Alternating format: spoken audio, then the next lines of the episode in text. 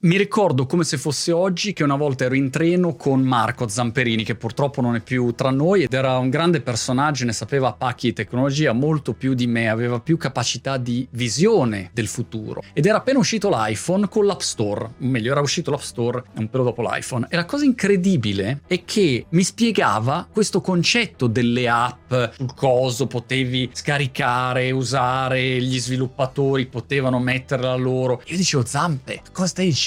Ma sta roba è di una complicazione, ma chi mai la userà l'app lì? Che cosa sì, ci sarà la calcolatrice, finisce lì. Non riuscivo a vedere il futuro. Apple ieri ha dato i numeri di quanti soldi ha distribuito agli sviluppatori da quando è partito l'App Store. 260 belin miliardi. 260 belin miliardi di dollari. È usato da 600 milioni di persone l'App Store in tutto il mondo in 180 triliardi di paesi ovunque. Capite che siamo veramente incapaci di prevedere il futuro, perché il futuro si costruisce a blocchettini di Lego successivi. C'è un pezzettino che permette di o dire allora adesso possiamo fare questo o aspetta facciamo quest'altro. Ma secondo voi, altro esempio, quando l'HTTP ha cominciato a farsi luce nel mondo, protocollo che usiamo, HTTP 2 punti slash HTTPS, per la sicurezza, adesso sono tanti anni. Secondo voi, chi l'ha inventato quel protocollo lì? Pensava che un giorno TikTok sarebbe stato utilizzato? Ma no, era impensabile in quel momento, era impensabile che fosse usato internet, il web per, per l'audio, per il video, era una roba fuori dal mondo. Oppure, quando tu fai una previsione basata su quel momento storico, pensi in modo totalmente sbagliato. Se tu mi avessi detto quando sono nati i motori di ricerca che impatto avranno, ti avrei detto, boh, che impatto vuoi che abbia una roba che cerca alcuni siti web, che ce ne sono tre in croce? Eh, sarà una roba limitata qua, locale, tra smanettoni o nei circuiti universitari. E se mi avessi chiesto qual era il motore di ricerca che avrebbe spaccato di più, avrei detto, ragazzi ce l'ho, Alta Vista, Alta Vista, uè, è una roba che spacca. Alta Vista non esiste più. I motori di ricerca hanno completamente cambiato il modo in cui il cervello dell'essere umano funziona. La memoria non esiste più, tanto c'è Google, c'è motore di ricerca. Le informazioni prima andavi, Bellina la Sormani, che bigiavi, andavi alla Sormani a Milano, spulciarti il coso per trovare le informazioni. È cambiato tutto. E allora, se veniamo a questi diavolo di NFT che mi stanno a cuore perché sono un, un cambio radicale, storico, di come viene gestita la proprietà. E quella è la cosa pazzesca. Lascia perdere le immaginette, l'arte. No, no, immaginati che quella cosa lì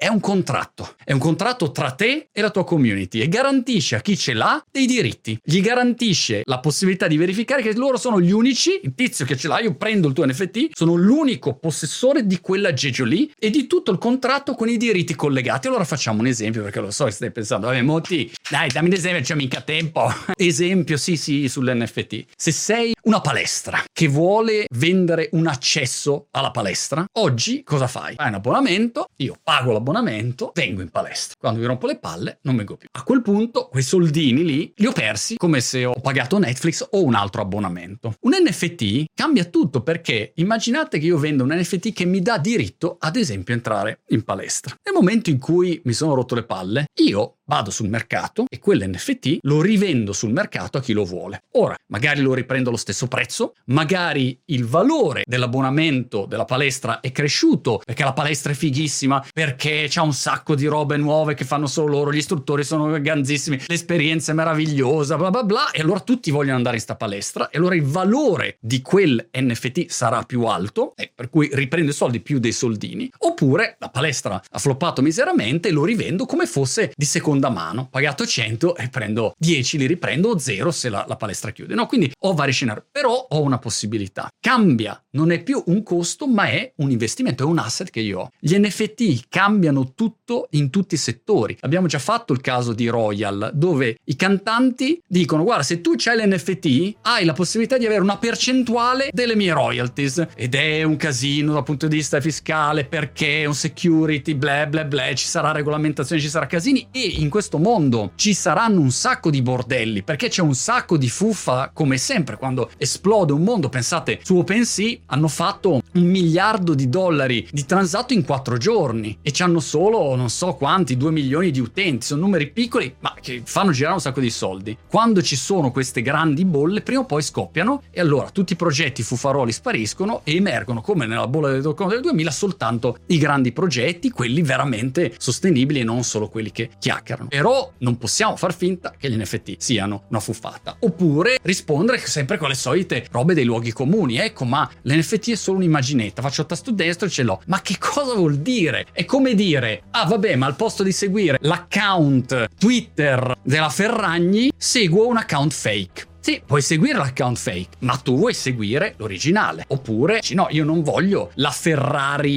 taroccata che crolla. Oppure, visto che parlavamo di Lego, non vuoi Lego taroccati come una volta sono andato, non mi ricordo vero, forse in Spagna o in Portogallo. Ho comprato sti Lego per mio figlio più piccolo e vedevo che si faceva fatica a farli incastrare. Poi guardo ed era un tarocco, non era il Lego originale. Allora qua la stessa cosa. L'NFT ti dà dei diritti unici e originali, verificabili. Per questo che è importante. Non è l'immaginetta, sì, tasto destro così. Oppure l'altra eccezione classica. Ma chi vuoi che mai compri delle robe digitali?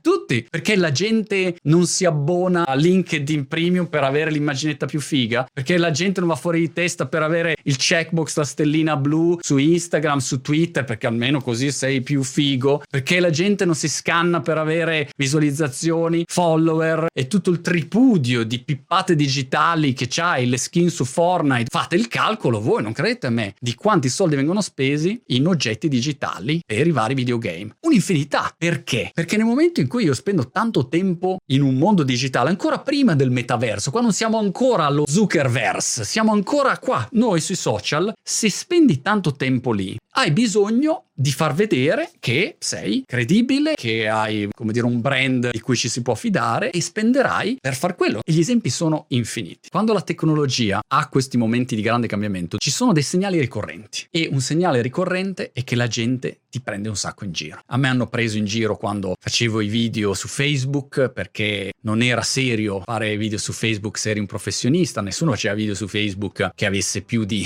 15 anni. Quando ho iniziato, avevo 40 anni, tutto il mondo italiano del business mi prendeva per il culo. Diceva che ero fuori di testa, che ero finito, che ero la frutta, così. E questo mi è successo spesso. Nel caso degli NFT, io lo so che adesso che lancio il mio NFT, la gente riderà. Ma questo, figurati, che cagata è così. Perché non capisce, non ha questa capacità umilmente A di studiare, mettersi lì, provare a capire criticità, truffe, fuffe e opportunità, cose invece che hanno senso, cosa può funzionare per te, senza giudicare in base, capito, al titolo di giornale, ma provare a entrare nel merito. E l'altra cosa è che il cambiamento è una rottura di palle, devi rimetterti in discussione e gli NFT rimettono proprio in discussione quello che può essere il rapporto tuo con i tuoi clienti o la tua community. Però devo dire, guardavo la lista di aziende o personaggi che sono entrati già nel mondo degli NFT e c'hai Coca-Cola, Adidas, Pepsi, Dolce Gabbana, Nike, Ferrari, NBA, vabbè c'è Jack Dorsey che è un super Bitcoin credente, British Museum, Quentin Tarantino, Shaquille O'Neal, Samsung, Gucci, McDonald's e ce n'è 3000. Ogni due minuti ne viene fuori uno. E lo so che è imbarazzante e io sono imbarazzato a lanciare il mio progetto NFT, probabilmente ne vendo tre all'inizio, ma sono qua per i prossimi 10 anni, 15 anni, 20 anni. Non è che sono qua per portare a casa due cioccorie oggi, sono qua per creare qualcosa di nuovo. Come quando ho iniziato a fare il primo video online che la gente rideva, ma io pensavo ok, io sto qua e tra tre anni ne riparliamo, vediamo che cosa faccio. Questo può essere un modo per comunicare con delle persone le mie idee. Qua la stessa cosa, su un nuovo livello con nuovi modelli da inventarci, tutti da inventarci da scoprire in questo viaggio che è interessante. E lo so che è appunto imbarazzante, però com'è che si dice? Il livello di maturazione di una persona o di un progetto è direttamente proporzionale